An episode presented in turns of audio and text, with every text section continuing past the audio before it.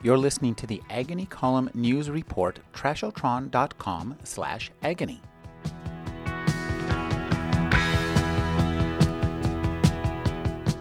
Ian Schulz, along with the ongoing war on Christmas stateside on the wane right now, what with holiday shopping behind us and all, shocking news arrives from Europe. According to the Huffington Post, among other media venues hungry for a story with wings, there is a growing number of church members opting for debaptism.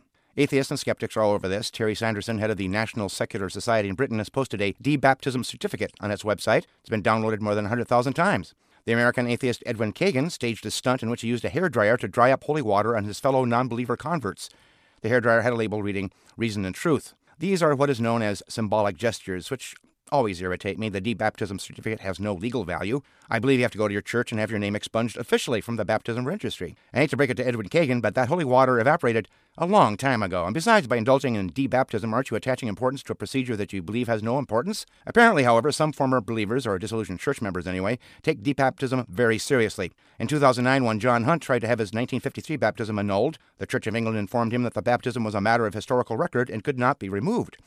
A former Catholic, Rene Le Bouvier, had his official debaptism appealed by a bishop, Stanislas Lalanne, who said, Baptism is a spiritual gift. It's bigger than we are. It can't be confined to a purely administrative framework. Now, I was baptized myself back in high school in a rather dull ceremony, and I'm still a member of the church in which I was raised. And I can see how you can renounce your faith, but water was actually sprinkled on a forehead. A body was immersed in water. You actually did get wet. How do you undo that without going back in time and not do it in the first place? By asking to be debaptized by the church, aren't you ceding some authority to the church that you supposedly no longer believe it has? It's like an invisible tattoo. You can pretend you didn't get it, but you know it's there. Can't you just ignore the whole thing? Get on with your life? Why go back to an institution that you now forsake to get their permission to remove the evidence that you were ever a part of it? Of course, in my case, I don't really have painful memories of my time spent in church. Boring ones, yes, but I got to hang out with my friends in Sunday school. The church basement dinners were always a high point with strange jello concoctions, hot dishes galore, and as I grew older, really pale and quite undrinkable coffee. On the other hand, come to think of it, maybe I should go back to my hometown and try to get my name taken off that baptismal list. I'm sure the pastor would go for it. My church's pastors were and probably still are a pretty easygoing bunch. Oh yeah, I can do that for you. Anything else while you're here? A nice cup of coffee? Got some Rice Krispie bars here or something for the road? Here, have an M&M brownie and some lime jello. It's a long drive back to California. You'll need your strength. I gotta go.